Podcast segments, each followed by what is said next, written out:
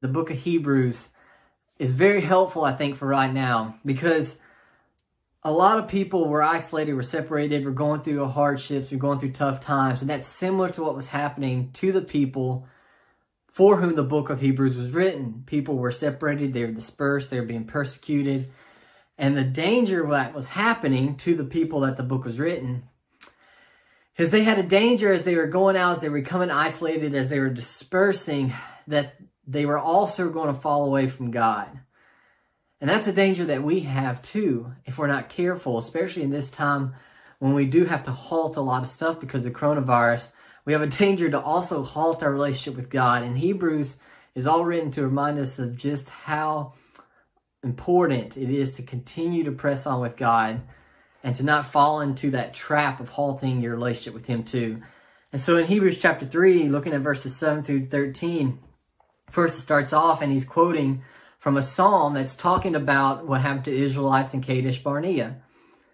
And if you don't know the story, this is what's going on. The Israelites, they had been saved from Egypt. They, God had taken them greatly through the wilderness. He had saved them from slavery. And then after God had all, and all this stuff to them, they got to the edge of the promised land and all they had to do was enter into it. But instead of entering into it, they disobeyed God's voice. They refused to go on. They hardened their hearts against God's commands. And as a result, God said, all right, for the next 40 years, you guys that said you didn't want to enter the promised land aren't going to get to enter the promised land. And they spent the rest of their lives in the desert instead of in the blessings of the promised land.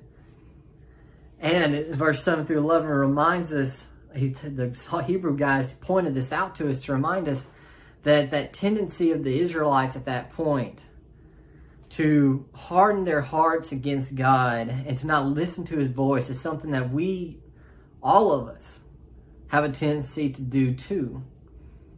Especially as we fall and find ourselves falling away from other Christians and not being able to have fellowships like we want to, not being able to have Sunday school like we want to.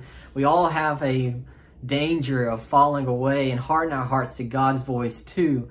And so this passage in 1213 tells us two things that we need to remind ourselves to do today when it comes to this. The first in verse 12 reminds us that we need to examine ourselves to make sure that happen, hasn't happened to us. Nobody's immune to harden their heart against God. Don't we shouldn't say and don't get to the point where you say, "Well, I'll never fall away from God. I'll never harden my heart from God." All of us, even pastors, all of us as human beings can have a tendency to find ourselves hardened and rebellion against God's voice, especially when we're alone. And so the first thing we need to realize is with ourselves that I, me, I can easily find myself hardened against God. And then the second thing we need to do is we need to get together as a group of believers in order to keep ourselves from doing that. Verse 13 says, But encourage one another day after day, as long as it is called today, so that none of you will be hardened by the deceitfulness of your sins. The benefit of church one of the benefits of church is that we can come together and encourage each other to hear God and not harden ourselves against God. And not just weekly, but it says day by day, as long as it's called today, every day, continuing the fellowship with each other and encourage each other.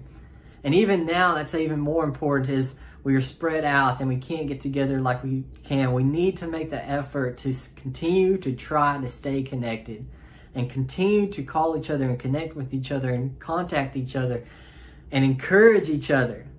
That just because so much stuff has been halted, that doesn't mean our relationship with God should be halted too. And so I hope this passage can be encouragement to you and I hope it motivates you. And hey, I would love to hear from you guys what you think, maybe in the comment section below. Answer this question How can we encourage believers today? How can we get believers and encourage believers not to harden their heart? How can we encourage our church believers to continue to follow God today? I'd love to hear your thoughts down in the comment section below. Well, guys, I hope you have a great week. Don't forget this Sunday, we're having a Lord's Supper. If you need to have some of the elements, if you're going to be doing at home through our live stream, just contact us, me or one of the deacons. We can give those to you, but we'd love for you to join us on this Sunday with the Lord's Supper, whether you're going to be in person or online. You guys, God bless.